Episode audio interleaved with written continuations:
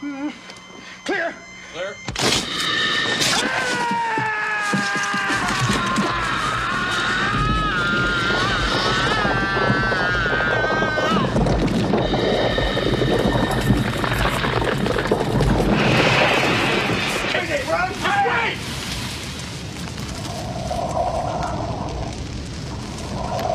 Draw a little bit of everybody's blood.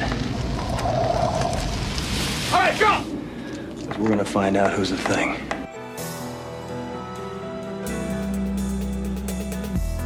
Welcome to Cocktail Cinema.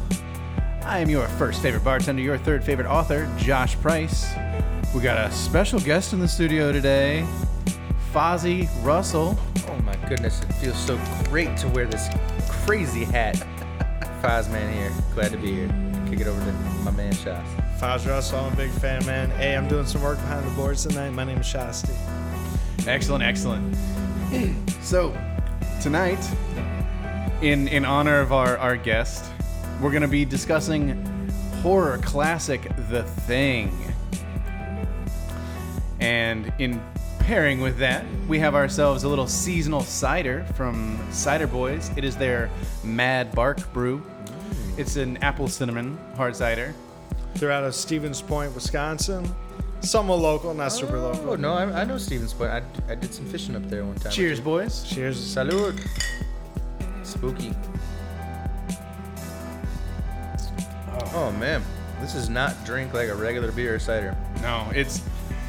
Every sip of that is absolutely seasonal. It's got that hot cider flavor. If Starbucks did like a apple spiced latte, it would be this good. It fills the mouth for sure. It definitely tastes like fall. Yes, definitely tastes like fall. And it's got that like kind of thicker feel. I don't know if it's it fills the mouth. It's by the spices, or I don't even know, but it's a true cider in my opinion. Yeah. And it's aromatic even on the tongue. Like, you're not necessarily smelling it, but it feels like it's wafting up and filling the palate. And I've had cider bars before, and I was impressed before, but this is like perfect fall. This tastes like you're doing the apple pie shots. Yeah. You know, like the 100 proof, but it's in beer form, and it's like, right. You're not going to get hungover. You got a good six of them, yeah. And, I mean, for those looking to pick up a good cider, Cider Boys is always a good option. As far as price point goes, they're comparable to Angry Orchard, but they provide a much higher quality product. And in my opinion, Angry Orchard is nothing to write home about. I don't know. I think they're just the name.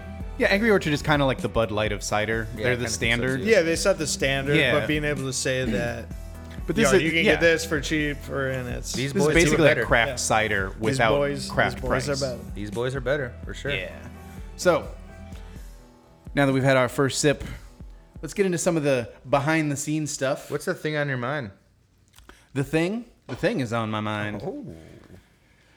It was released in 1982, directed by John Carpenter, the horror titan, one of two of the most famous horror directors, along with Wes Craven. It had a $15 million budget. The budget slowly climbed up because the practical effects are pretty expensive. But they settled on 15 mil, and it was kind of a box office bomb. It was really a box office bomb. Yeah.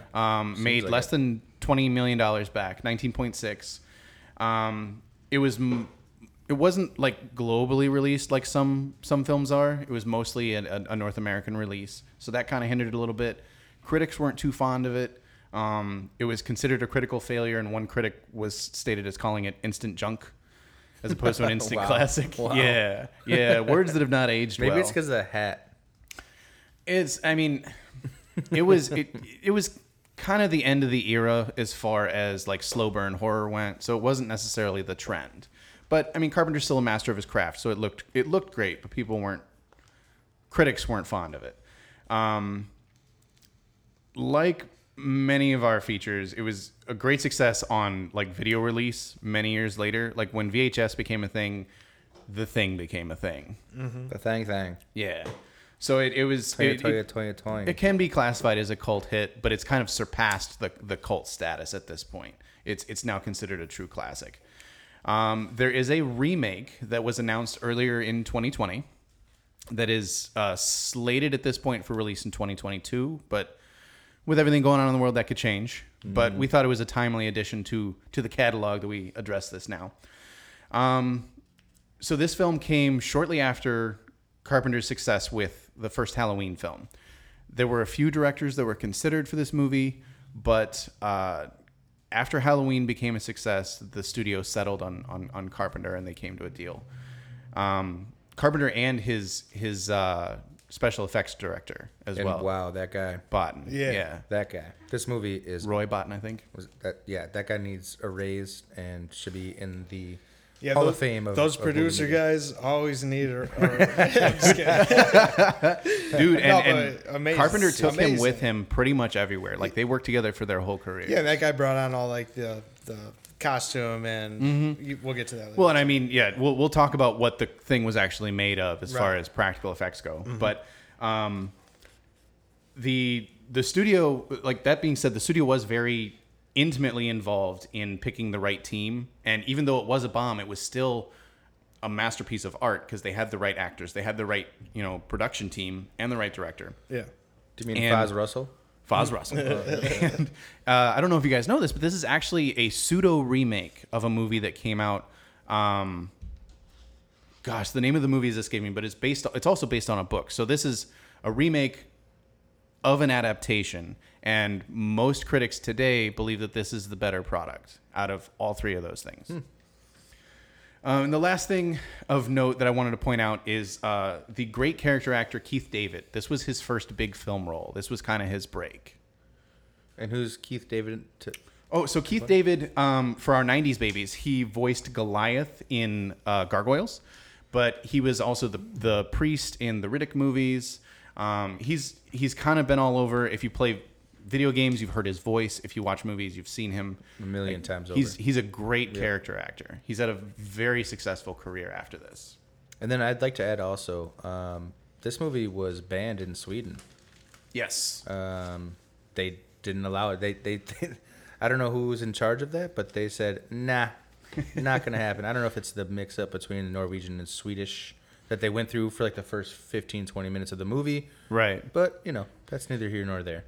So if any of the bookies at home want to go in and reread it, Who Goes There? Yes, Who Goes There? It was by John W. Campbell, who was a science fiction writer from it was published in 1938. Mm-hmm. Wow. Yeah. So that's cool. That's really cool, actually.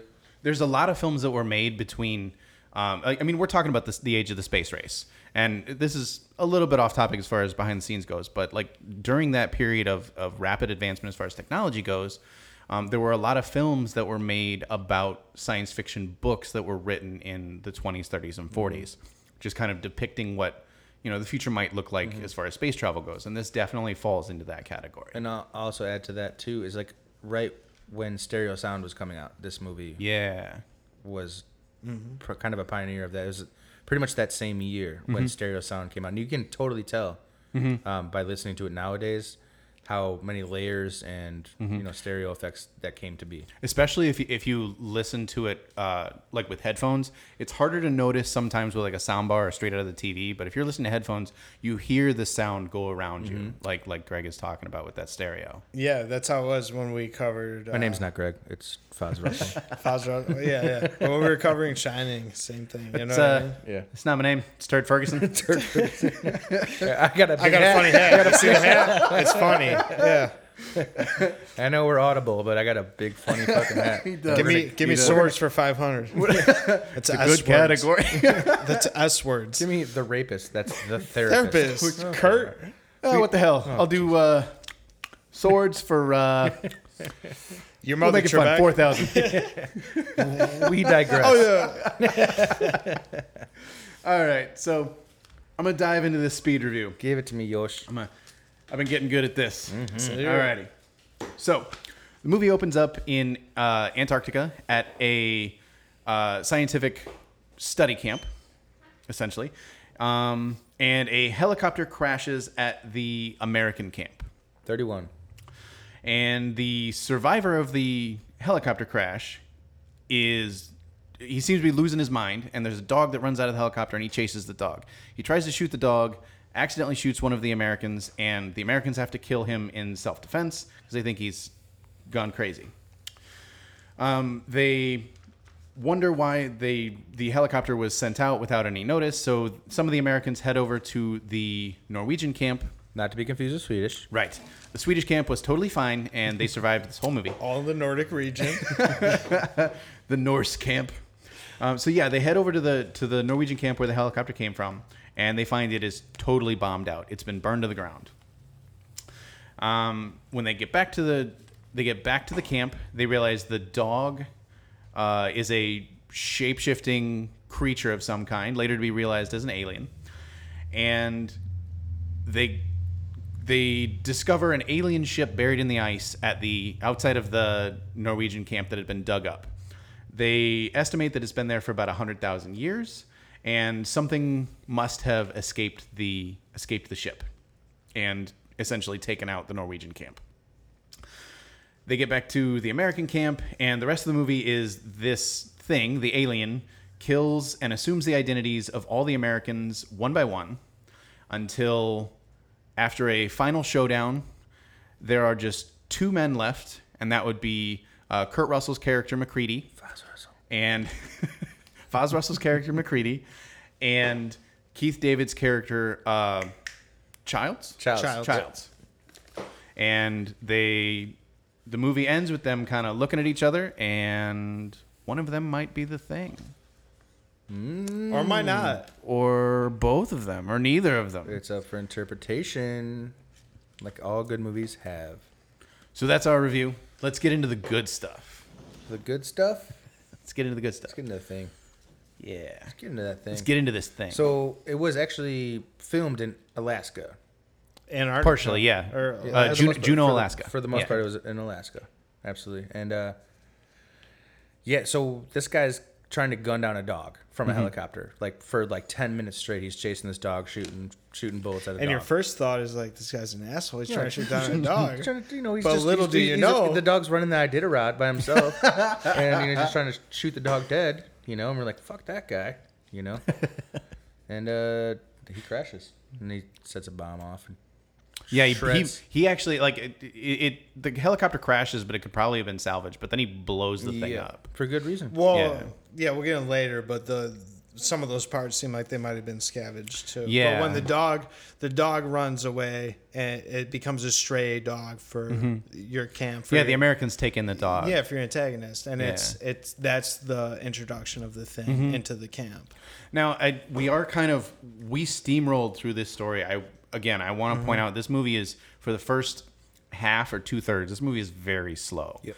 It's kind of the last of its own, of its breed. Almost unnecessary, though, I think. But, they did their due diligence as far as their research. They had to go and, pilot Fozzie Russell had to dive in a few times and go check some stuff out. He's like the leader. Kurt Russell is the leader of the de facto leader. He's not originally. He's just the helicopter pilot in the beginning. But all of that is slowly revealed to you. When you first meet the Americans, they're all just kind of sitting around the camp, not doing much. Kurt Russell is playing chess on a very primitive computer. Yes, and that chess game is so funny. The chess game is so good. Checkmate. Checkmate. And he burns it up with JB Scotch because he lost. So checkmate. Great. There you go. Oh my God! So J.B. Scotch went into this film. Yeah, J.B. Scotch. The level of alcohol that never seems to fade is glorious. It's terrible until that first scene, because he looks at he dumps the scotch on the computer and then takes a swig and then checks the bottle for more, and he's like, disappointed. Ah, crap. I dumped the rest of the scotch. He loses his chess match, destroys the computer with his scotch. And then he's like, fuck, I'm out of scotch. But is that really a loss? It was J&B. It was swill. I'm not a big scotch guy anyway, but... Checkmate. Checkmate. Booze is gone, bitches. All right, go ahead. No, that's pretty much all I had. I was going to say, for me, the favorite part about The Thing is you see zombie movies, vampire movies, werewolf movies. They're lores. They're it's scary. You know what I mean? But it's pretty much when someone's dead, they're dead. Like, it's not going to be like a vampire zombie coming back for you. Or maybe there is, but the unknown is, and the uncertainty. Right. Like with this being a extraterrestrial. Yeah, and that they just can't seem to kill. They burn this thing alive like 9 times. The theme of the movie is flame. That is the other favorite part of the movie, right? Like, you can shoot someone through the heart or the head or give them garlic or something, right? Yeah. But the thing works on a microbiological level, right? So it takes over your cells. It consumes you, and then it assumes you, right? So with that being said, the only way to kill it isn't killing, like, you see the head coming off at a certain point and crawling away. It's not just like killing a certain point in the body. Creepy ass spider it's like, thing. My favorite monsters are the ones that need to be flamethrowed. Well, and the flamethrower is the weapon of choice of this movie. Yeah, because you need to kill all the cells, because the cells can take over your biology. It's got like Wolverine's healing factor. It just regenerates. Or really, like, for my DC fans, Lobo. Well, they dig this. So they dig this entity. They stumble upon the Norwegian area where they were doing some research and stuff like that, and they come to find out there's a giant fucking spaceship there. Yeah. And so they investigate, blah blah. And before that, they saw that there was a giant chunk of ice that was taken into their research center, and there was nothing in it. Yeah. And so right away they're like, "Oh, shit. Something got out." And so something got out of the Millennium Falcon that's buried in the ice over here. Something like that, man. I don't know, but once you get to like that, past the first hour, it's like that's where the movie kind of begins. Everything else is kind of backstory. And it's helpful that this movie isn't 3 hours long. It's really only about 110 minutes long, so a little over an hour and a half. Yeah, and you're saying it's slow too. It's still like not a 3 hour slow movie. Yeah, so it's slow. It's a slow build, but then it quite literally becomes explosive. Yeah. So once they start blowing shit up, the movie starts to carry. Now, before we get to that fun stuff, Wilford Brimley plays Blair. In this movie. Yep. And I did not recognize him at first because he's known for that big bushy mustache. Is that the dog guy? No, it's the guy that they lock in the cabin by himself. Oh, yes. The doctor. Yeah. Yeah, okay. So the guy who's like, I'm fine. Yeah, yeah. If there was something wrong with me, it's gone. Let me out. I don't want to stay out here. I want to come back inside. I want to come inside. I want to be one of the boys. I just want to be inside. And then it happens all the way through the movie. Like, I don't want to be tied to this fucking couch anymore. Blah, all the. Tie him up, shoot him down, whatever. He looks. It's the trust factor. Ridiculous, yeah. And that's the whole thing. Like, we did Scream earlier and talked about how that ties into like the best kind of mystery movie, right? Because they give you all these components. Where you have an imposter in your group, like The Walking Dead, your classic imposter tale. But everybody's an imposter. But it's not a mystery in the sense of a classic mystery. The audience is given like zero clues. And you become paranoid watching it. Well, it's isolation on 3 levels. So first of all, they're isolated in Antarctica. Second of all, they're isolated because they can't trust each other. And the audience is then isolated because they can't. It feels like the film itself is an unreliable narrator. Yeah. So you can't trust what you're seeing. And add a fourth, we're talking about otherworldly creatures. So there's another, which is also another reason why it's my favorite kind of monster, because it's, like I said, extraterrestrial. It's the unknown, I mean, it's not something that's been debunked 100 times. So before we again get into the really good stuff, I had a question that I wanted to ask you off mic, but how many things are there? Like, is this just one alien that can detach parts and regrow, or is it multiple aliens? Well, shit, I think where there's one, there's many. I don't think that one entity drove that entire spaceship in there. Maybe it was a mission where they just wanted to dig themselves underground for 100,000 years and be found later to inherit the earth. Well, it looks like they crash landed. I think the reason I think it's one is because the reason you said a crash landing. Like, they're obviously dying instantly with flames, right? Yeah. So if it wasn't an incidental crash landing and there was, say, a dozen as opposed to one, there'd be one in South America. There'd be one in North America. There'd be one in East Europe, West Europe, not just in the coldest place in the world where it's negative 100 degrees at night. But maybe you know what I mean? They would survive there because of the negative temperatures. Their bodies will be able to survive. That's why I think it was one and done. We sent it was if they found that. Like I said, if they found that in the middle of nowhere, you know what I mean? In any big city, that would be. Well, I think this is like intentionally left up to the viewer, and it's kind of the part of the suspense and part of the distrust is like, are there more of them? I lean towards there being just one, but I am curious as like if people think there's more than one, why they assume that. Well, we can talk about this some more too later, but they say it only takes one particle to infest one human being. Yeah, you know, and that or the whole camp, or the whole city, or the whole. So the crazy part about it is just one alien entity is capable of 60,000 hours of taking over the whole entire world. Is what came down to it. So inside their blood and their being, they're already multiplying. Yeah. Okay. So yes, it might have been just one, but it became it. It's asexual production. Yeah, pretty much, man. I mean, without even, I don't know, just something to interpretate.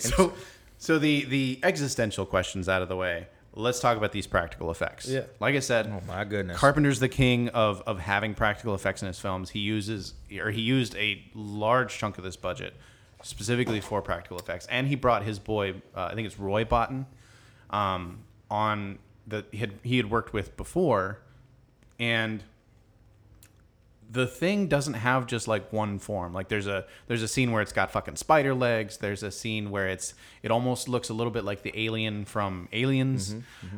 It takes on a lot of different forms. It regenerates the organism that it's inhabiting. Yeah, and none of that was CGI. All of that was really. I was blown away. I'm a first timer to this movie. I don't know how the fuck I've never seen this movie before, but I was blown away the last half of this movie.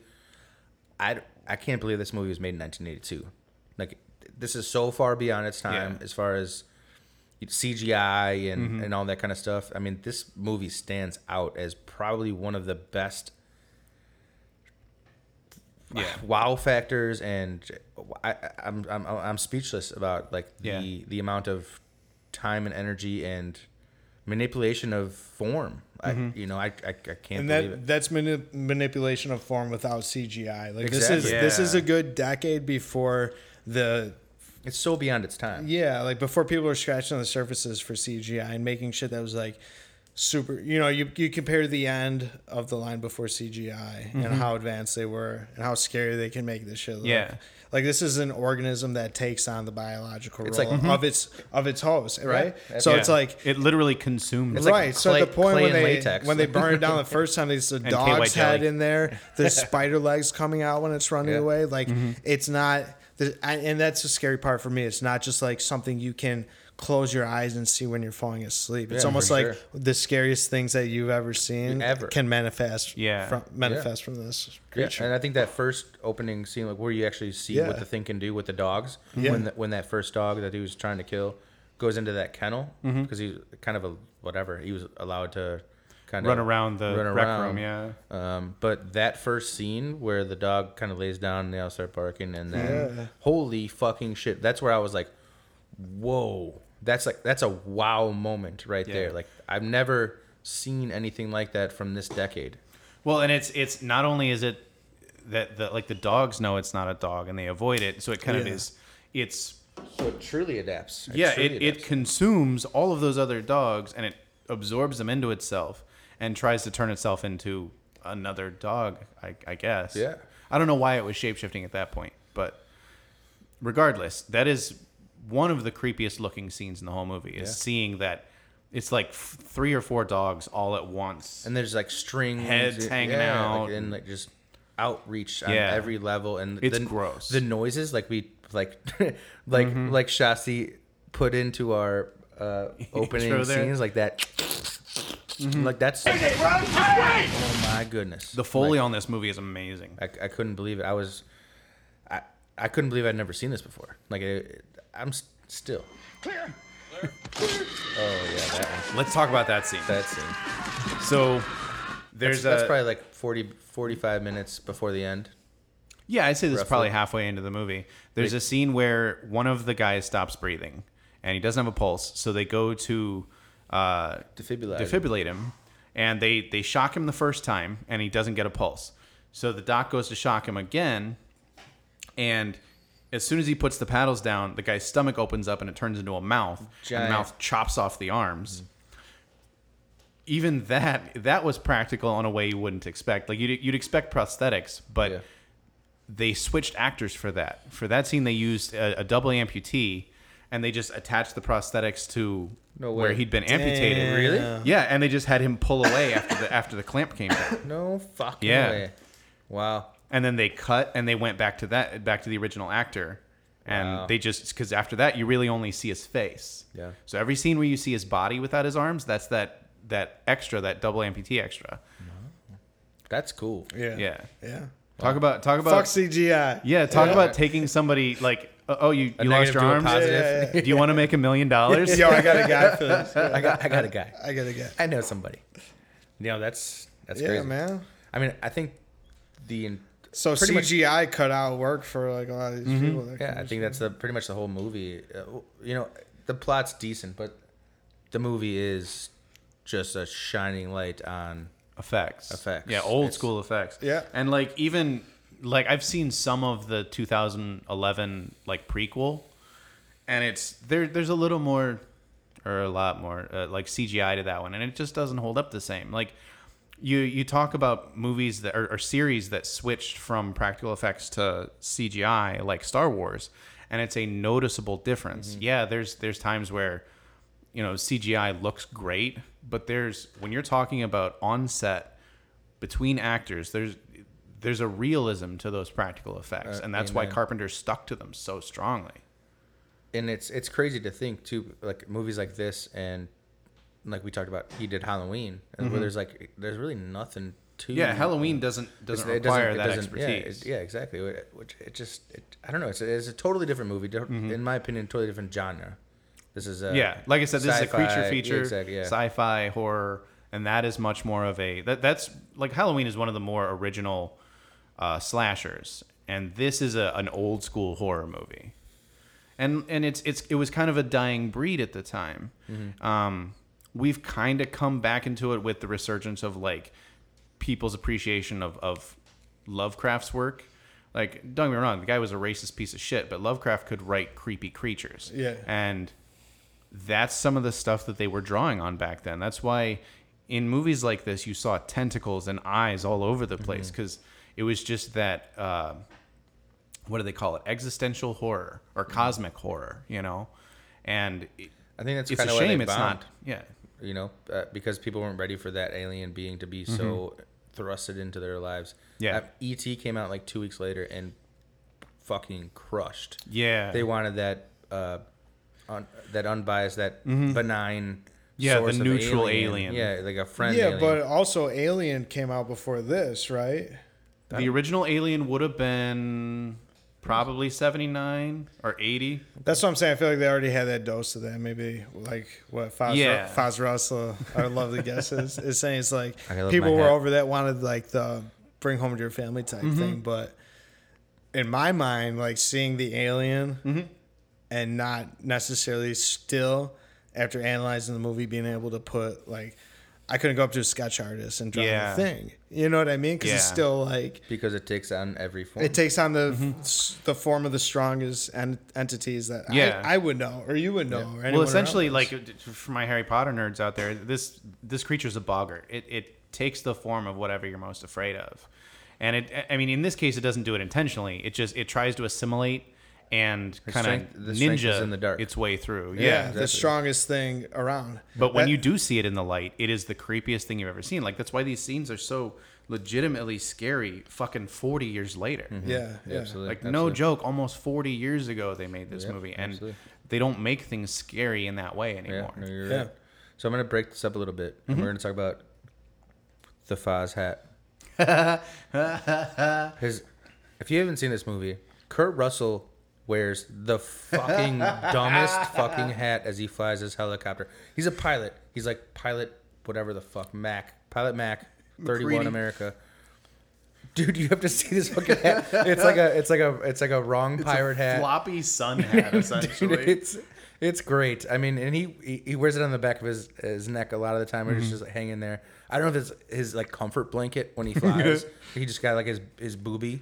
It's like his boobie. Like I need my comfort thing, you know. I mean, but Jesus Christ, this hat is glorious. Well, it's funny. Like the thing at a certain point in time, like rips his jacket up to pieces and leaves it out for evidence. Not his hat. If they would have left his hat out there, if the thing would have left his floppy hat out there, they'd be like, you know, I thought it would have been great if the if the thing took over the hat. Yeah,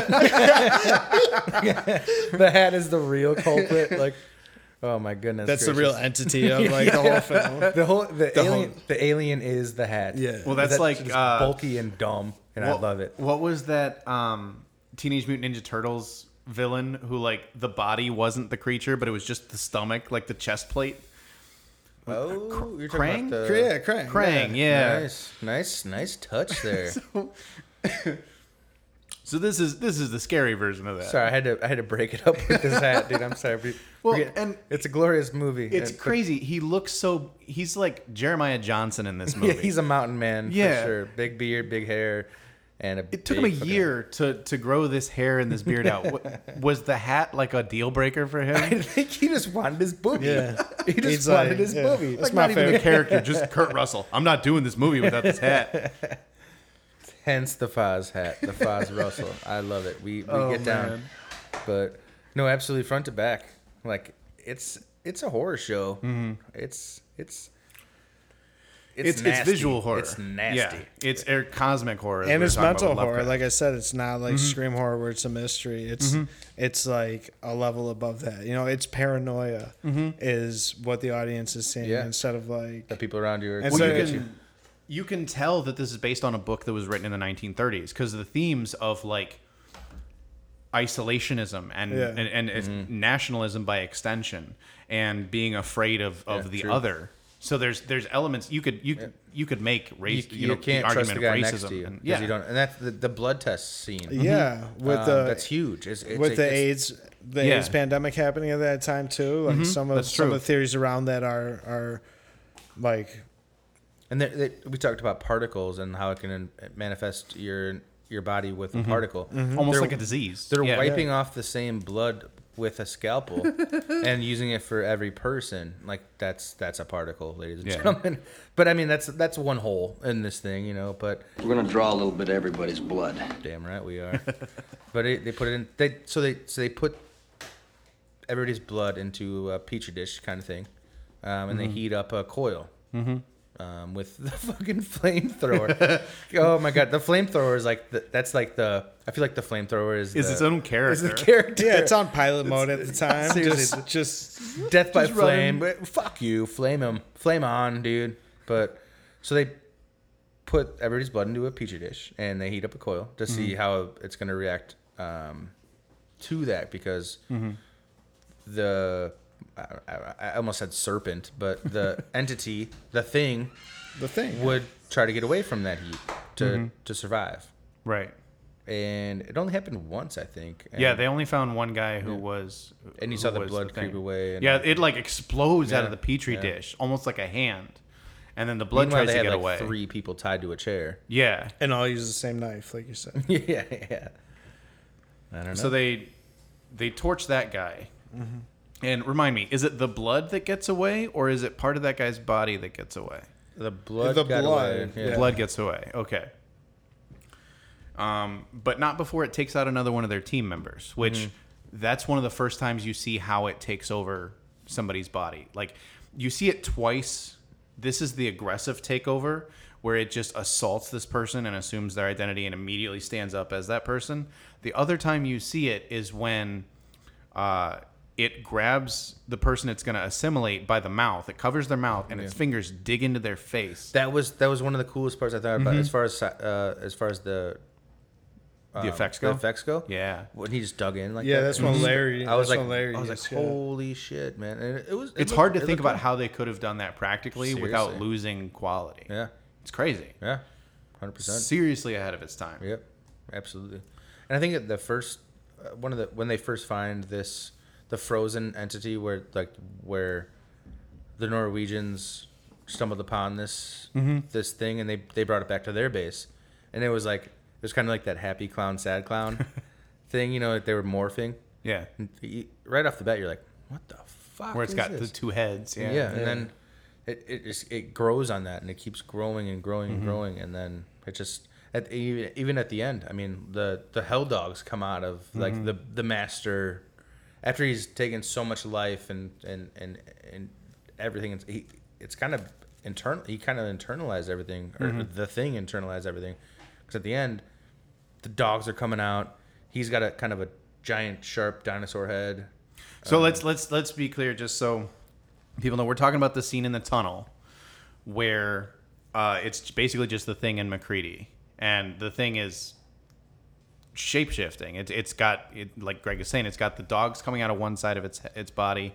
It's got its own, theoretically, its own face coming out the top, and it's also got some other shit going on down south. Mm-hmm. Giant, it's creepy. Five dicks, you know. Yeah. You know. Double hemi penis. What the hell for? That couldn't have been timed more perfect. Thank you to our producer. No, I mean, it's for me, it's hard to talk about anything other than the effects when it comes to this movie. I agree, 100%. The theme of this film. But they're not effects. Right. Well, you know, they're practical. Well, they effects. Are, but I mean, in our mind, it is. Yeah, they're not special. It's not like Kurt Russell was shining. Mm-hmm. He didn't give like an Oscar. Yes, you are, dude. Don't lie about yourself. Oh, Fozzie Russell. Great. Oh, thanks, man. Keith David shines in this. Keith David. Which one was Keith David? Childs. Okay, yeah, you're right. He could have been an action star. Like he chose a different route, and it probably worked out for him that way because he didn't get pigeonholed into a single character, but. He proved in this movie he could have been an action star. He's got the balls. He's got the sternness of the face. He's got the emotions. His voice. Yeah. He's got a great goddamn voice. I mean, that's one of the reasons he does so much voiceover. Yeah. Like I said, he's been in video games. He's been in cartoons. He's... You know when you hear him. Yeah. And undeniable. 100%. And you know his face. Like, you talked about it. He's been in a ton of stuff. Unmentionable stuff, you know what I mean? Like you're never gonna call him out in a crowd. Yeah, but as soon as he's one of those guys that in the industry they call him the guy in that thing, because as soon as you see him, you're like, oh shit, I've seen him in 100 different projects, but I didn't know that was him. The guy in that thing. The guy in that thing. I think. Anyway, getting back to what I was saying about effects and stuff. Like outside of the effects, the thing that stands out to me the most about this movie is the theme of fear, because not only was the book written at a time where our country was very afraid, the world was afraid, the Nazi party was on the rise, but then this movie came out during the Cold War, and you know, so it's the source material was written in a time of fear, the film was made in a time of fear, and that concept of not being able to trust anyone was pervasive. The driving factor. Yeah, I mean, and granted, this isn't during... And that nobody's going to come to help you. Mm-hmm. This isn't during like... Yeah. Necessarily during the Red Scare, but it's at the end of it. Yeah. You know, the Soviets were still, you know, the big bad. I mean, at this time... We were still using them as like the villain in Rocky IV and Red Dawn. Yeah, so they were in this situation. You can kind of put a Russian spy in for the thing and still have the same movie. Maybe that's why they made sure they called them the Norwegians. Checkmate.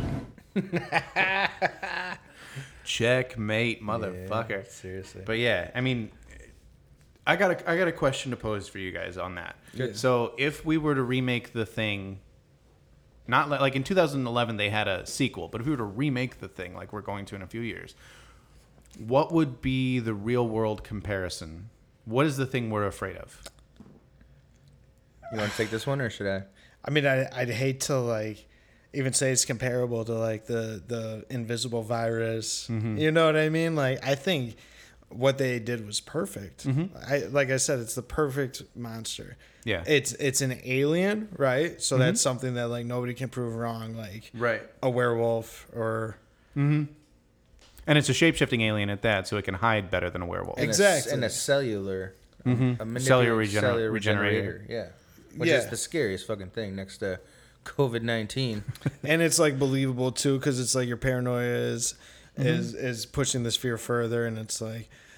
Oh, we don't need, like, a laser to kill it or something. We need flamethrower, like a lighter and a fucking can of hairspray. Yeah. Exactly. It's like it's almost too scary for me. Like CGI aside, in between that time when makeup and arts were at its top before CGI took over, it's still, in my mind, like the perfect monster. So, I don't know. I'd hope I'd just see the same version with some badass CGI. Mm-hmm. Well, I'd agree.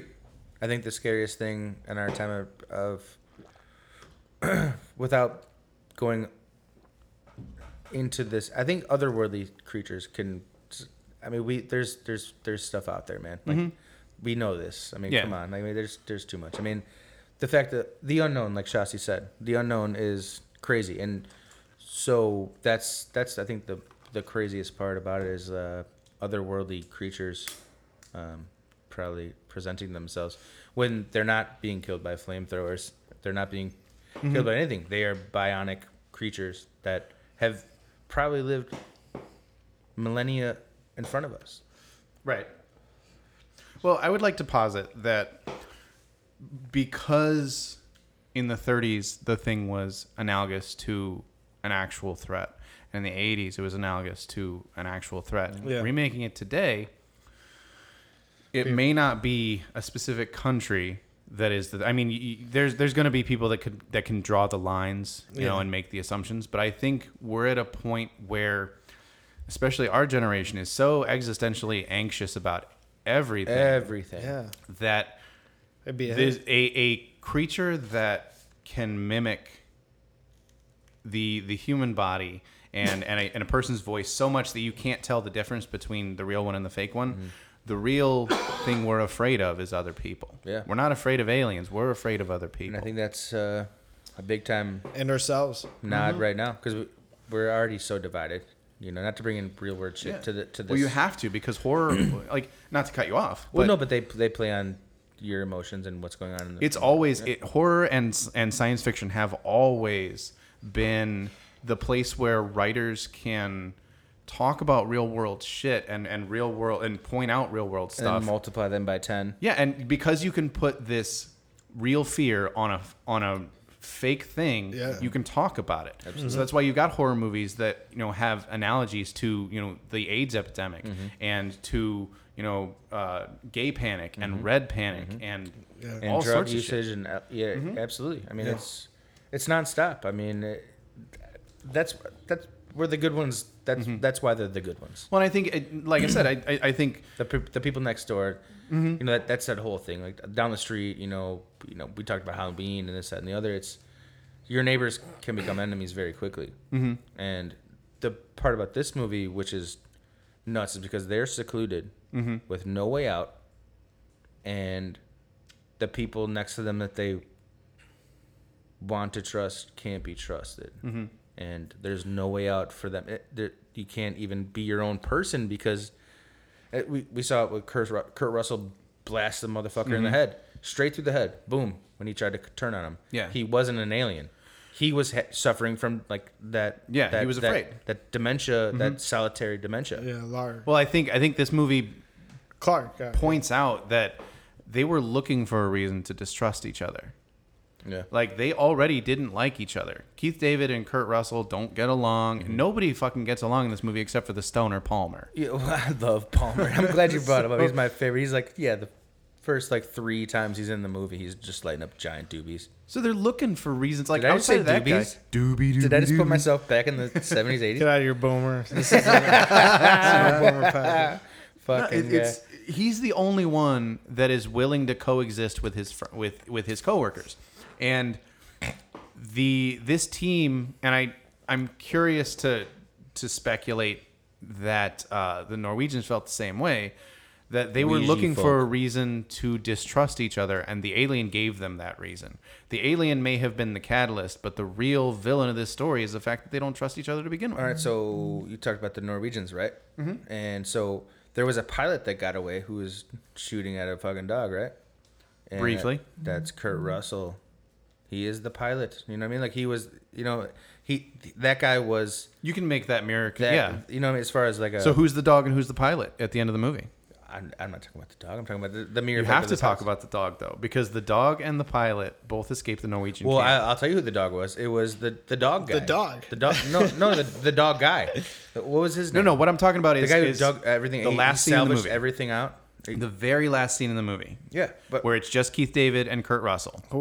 Because but if we're making the comparison... But I'm saying before that, the dog guy who was... They found out that he was taking all of the scraps of the...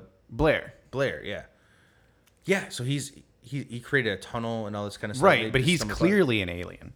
That's where it's different. Since the beginning. In the beginning of the movie, when we first see the dog and see the pilot, we don't know that either of them is an alien. We have a suspicion. Mm-hmm. At the very end of the movie, we have Keith David and we have Kurt Russell. Yeah. We don't know that either of them is the alien, but we have a suspicion. True. I think that's where the mirror... kind of comes into play. And I think that's where the paranoia comes into play for the audience, because with all the theories that are left from that, because it's an open ending, you know what I mean? They don't, they just say, let's see what happens. And let's wait a few minutes. No, let's get into it. Let's talk about conspiracy theories. Yeah. No, I'm saying like that. That's a quote. Oh, the line. That's a quote from the movie. Now, like, let's wait a few minutes. They're like sitting there. Yeah, for sure. Like, that's let's wait a few minutes, see what happens. Let's just wait a few minutes, see what happens. To me, I mean, this is where it gets crazy. It's like because we've talked about this whole conundrum. Mm-hmm. They blew up their entire base, which is a huge base from what we've seen. Yeah, I looked at a stat. It said there was 50 pyrotechnic technicians to put on that blast. Yeah, it was a huge blast where they blow up the three buildings. Yeah, they blew up everything. You know, and so. He comes stumbling along, and this is where Shasti Bro is going to come in here and talk a little bit about some fan stuff. But in my interpretation of that, where they're sitting there together, and they're just watching each other. Basically, they're both. Everybody's been up for like 4 days. Mm-hmm. You know, like they're exhausted and they're fucked mentally anyway. And Kurt Russell. Fozzie Russell is the semi-hero, but finally succumbs to his own mortality and says, let's just wait a few minutes and see what happens. So jumping off from that, I have a feeling we all kind of disagree on the answer to this question. We'll start with you. Cool. Foz, who's the thing at the end of the movie? At the end, when it's just Keith David and Kurt Russell, that scene you were just talking about. When it's you and Keith David, who's the thing? I think it's Fozzie Russell. I don't think either of them is the thing. I think it's Fozzie Russell. Why? I think Fozzie Russell is the thing because the entire movie he is trying to stay alive and keep other people alive, but he especially is trying to stay alive himself. Mm-hmm. And he says that many times throughout this movie, like, stay the fuck away from me at first. And then he says, I don't want any of you motherfuckers out of my sight. Mm-hmm. And that's where I get the correlation of him trying to be the... That switch in his personality. That switch. And then at the end of this, I feel like he doesn't really want to die. Mm-hmm. And so he's trying to prolong his life, no matter whether it's a human life or a different thing. Yeah. He wants to... They talked about... He wants to watch the other guy die. Well, no. In my opinion, they talked about how the entire base is being burning down, and they can live off of heat for about, whatever, an hour or two. But they're going to get cold, and they're going to die. So it kind of seems to me at that point that he wants to prolong his even if it might not be his life form, but just his life.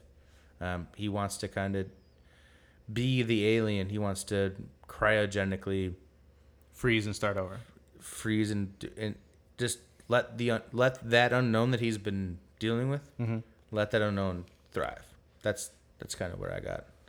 Does that make sense? Yeah, totally. And I think it's incredibly valid. I would disagree. I don't think that either of them is the thing. I think that they did actually kill, or at the very least stave off the thing to the point where when it comes down to just the two of them, if the thing's still alive, it's in the tunnel and it's going into hibernation. And the two of Keith David and Fozzie Russell both have resigned themselves to, we're going to freeze to death because the rescue party is not going to be here for a few days. Mm-hmm. Yeah. We've got 10 hours of heat. We might as well drink some scotch and just let it go. I think they had that conversation where it's like, none of us get out of here alive. Yeah. So they already decided, they're like, we're going to spend our lives destroying this. That whole give it a couple minutes. Give it a couple minutes. I think that's a. Hey, you can't disagree with me. I didn't. I'm sorry. I love you. I'm not disagreeing. I'm just bringing into play that whole. Let's give it a couple minutes. I think that's a. Like I said, it's incredibly crazy. Valid. Crazy way to end a movie. Let's give it a couple minutes. The fact that it's so open-ended leaves. Yeah, there's probably 6 ways you can interpret this movie. Yeah. Agreed. As far as permutations go. What do you think there, Blasto? So I think initially watching the movie, right? Uh-huh. I think they're both not the thing, right? Mm-hmm. But, however, my curiosity wants to dig a little deeper, mm-hmm. right? So if one of them is the thing, mm-hmm. right? I don't think either of them are the thing after watching it. But if either of them are the thing, I'm siding with what Fozzie Russell is saying here. Because, right? Well, he was in the movie. Right. I got a hat.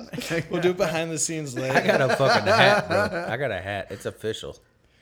But so, like you said, Josh, Blair is the last one that is the thing. Yeah, that they blow up and kill, right? But there's mm-hmm. the cut scene between Kurt Russell making all those Molotov cocktails and meeting up with there is a hard cut meeting up with Childs at the end. So my thing is, right, the first human that they saw die was Fuchs. That they weren't like the thing. Fuchs? I mean, Fuchs, yeah. No, it's Fuchs. No, it's spelled Fuchs. But they came to the conclusion maybe he set himself on fire. There were 3 guys standing there looking at his corpse. Yeah. So my only thing... that's a good call. Yeah, that's good. So if they murk fucking Blair, right, blow his ass up, and there's the last scene you saw was Kurt Russell filling up Molotov cocktails, right?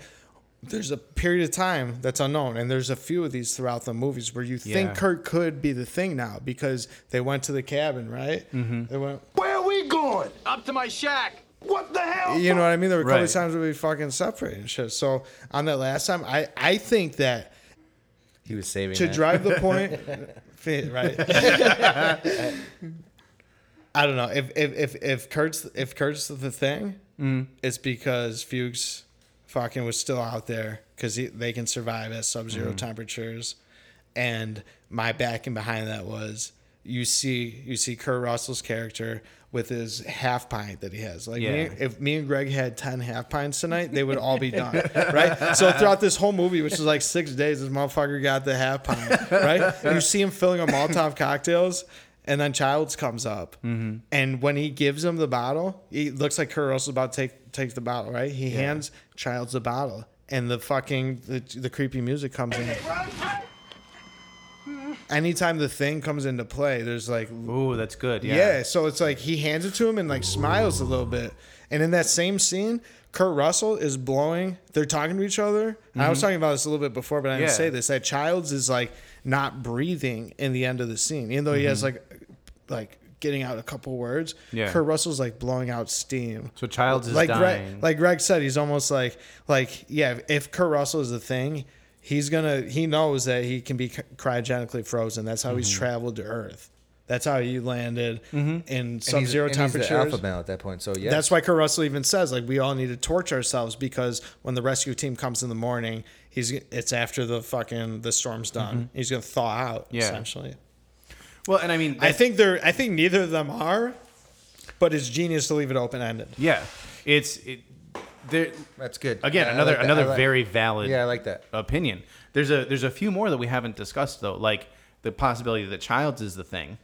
Because there's a couple of times where Childs could become the thing. Yeah. Where he separated. They strapped him down a few times. Well, it's I would say if Childs became the thing, it's during the final battle. There's 2 chances that he could have happened. Where he separates from the group. He says he thought he saw Blair. Mm-hmm. But clearly Blair was fighting MacReady, Russell's character. Yeah, yeah. So it's possible that he's lying and he was changed during the time he was off scene. Or, like you said, Fuchs or Fuchs was still out there and morphed into Childs. There's also the possibility that both of them are the thing. And that's why they're not fighting anymore. Yeah, they have a suspicion. Let's give it a couple minutes. Me and you are like, neither of them are. Yeah. They kind of smirked at each other. Because I'm saying, that was my only apprehension was like Greg's like, oh, let's see what happens. Like the thing, like why would the thing just want to watch Childs die when he gets obviously pleasure and just like, there'd be two people there to be cryologically defrosted. Like just cut your arm off and have the arm. Well, take over. I mean, if you took if Kurt Russell or Childs were the thing and took over the last survivor, there would be two that would be defrosted. Yeah, in lack of a better terms, right? Yeah, because that was the thing's strategy. They're like, we have to torch everybody. Defrosted. Well, it's true. Well, you can't. Lack of a better word. I can't put it on the grill until it's defrosted. Right. Thaw it out, baby. Let it go up to room temperature. Put a little salt on it. We're good. No, and I think the fact that none of us can agree points to the genius of the ending, because it's just there is no right answer, and when it comes to fear. Yeah, and distrust. There is no right answer. Absolutely. Like if you have convinced yourself that you can't trust anyone, you never will, and you never will trust yourself. Right. So even if they're both not the thing at the end, they don't trust each other. Yeah. At that point, they may not trust themselves. I mean, that's a common thing. That's the whole. Yeah. That's the horror of the story. That's really the entire plot. You know what I mean? Not trusting yourself around other people and not trusting the people around you. Right. To be yourself. And without having seen the entire prequel, the 2011 prequel, I can't say if very many of these questions are answered. But I am curious to go back and watch that movie in full and see if anything definitive is said. For sure. I hope that it's not, but I'm still curious. Yeah, absolutely. Is there any kind of fan notion on this, Blasto? Not just that last. Just that. My argument for. For you being the motherfucker, he's the imposter. I am the motherfucker. He's the imposter among us. So the imposter. I wear the hat. You're not really Kurt Russell. You're all gonna die. Greg has taken over Kurt Russell's body, or maybe it's Kurt Russell has taken over Greg's body. You'll never know. Looks like Greg. You'll never know. Maybe I'm taken over by Cider Boys. Yeah, maybe. But now all these conspiracies are floating around in my head. I can't trust you guys. I can't even sleep tonight.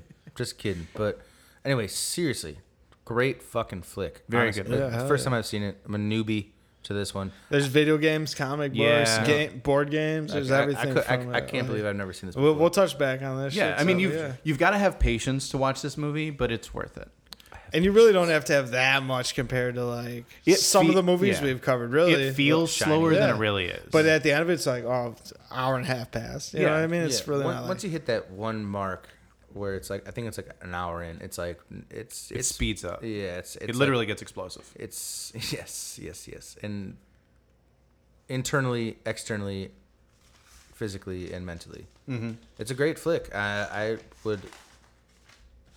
I would say everybody should watch this just for the simple fact of that shock and awe value. Not being able to know who you can trust. I to trust. You never know. But again, can't say enough for the glorious design of the monsters. Mm-hmm. Wow. So just as kind of final thoughts on this, I think with the remake coming out in a couple of years, they're going to have to take it a different direction. I don't think... Do you think I'll make the cut? Do you think I'll make the cut with my hat? I don't know. You'll probably play Blair this time. Oh, fuck. But they'll make you shave your mustache. Oh, my goodness. So... What the hell for? God damn, our producer. Old Blast Donut. That's great. I think modern audiences are not equipped... Or rather, their attention is not equipped for a film like this. So it's going to have to be much more of a shock and awe. So regardless of how they do the effects, the story itself is going to have to move faster. Is it going to be a remake or a part? It's an absolute, Okay. They're starting over. Okay. So yeah, cool. I'm interested to see how it goes. I don't have, spoiler alert, I don't have high hopes for it, mm-hmm. but I'll still watch it. You know, just to see how it holds up to the original. Nobody had high hopes for this movie anyway. Yeah, right. Yeah, it bombed clearly. Fuck. But anyway, shit, man. Yeah. I'm glad I watched it. I'm pumped that you brought this to my table, and this is great. This is a great film. Yeah, great call, Josh. Seriously. Thank you. It's a team effort. It's a team effort. Amen. But I think the Mutual Appreciation Society has a meeting in a few minutes, so we should probably wrap up. Yeah. Oh, that society's meeting again? Yeah, just in this garage, so we don't have to go anywhere. Check in. So, all right, let's do some promo. All right, you can find me on Twitter at ThePricesRight312. That's R-I-G-H-T. You can find me on Instagram at ForgetfulWriter312. That's where I put a lot of our, post and during show photos, some cool little tidbits. You can find our other projects and endeavors at thepricesright.com. That's W-R-I-T-E. And don't forget about our Patreon. We got some exclusive stuff, a few exclusive episodes, and some exclusive merch and stuff and up on Patreon. Yeah, we got some good stuff coming down the pipe for our Patreon subscribers. I would like to shout them out really quick. Just, Steph, Violet, Forrest, thank you guys for getting in on the ground floor. Thanks, guys. And we got some really fun stuff planned for you, coming down the line. Yeah, thanks, guys. Yeah. Absolutely. Anyway, Josh, didn't you write a book? Book. You mean with pages and words and stuff? I know we blew everything. What is book? Yeah. So I am a published author. I wrote a young adult novel called Reaper. It is the first in the Gatekeeper series. It is a fantasy story. You can find it online at Amazon, Barnes & Noble, anywhere you get your books through the interwebs in hardcover, paperback, and ebook. And we're also talking about doing an audiobook next year. So fun stuff. Oh, yeah. Heck yeah. Find me at Fozcaster on Twitter. Let's talk. Shout me out. Yeah, he's actually tweeting now, folks. I'm trying to twat. He's real. My twat is growing hard. I'm tagging him and retweeting him and everything, too. So follow me at Shossi Bands, B-A-N-D-Z. Boom. That's Twitter and IG. And we got some more shows in the works, maybe possibly as early as next year, all in Josh's little web here, pricesright.com, W-R-I-T-E. Yeah, we got we are officially a network here, folks. So we have Cocktail Cinema, which you're listening to today. Mm-hmm. We've also got Suburbanite Insight, which is where we kind of talk about, we pick a topic and we just kind of, we're our ridiculous idiots of ourselves. Looser. Yeah. And then we just are, launched at the time of this release, the Fozcast. Our first episode was with Moore, a local rap artist here in the Chicagoland area. And we got another project or two coming down the line. We're just kind of working out the details, so keep your eyes and ears peeled for that. Is that an episode there, gentlemen? Call it, buddy. It's a solid episode. It was fun. Yeah. Say goodbye.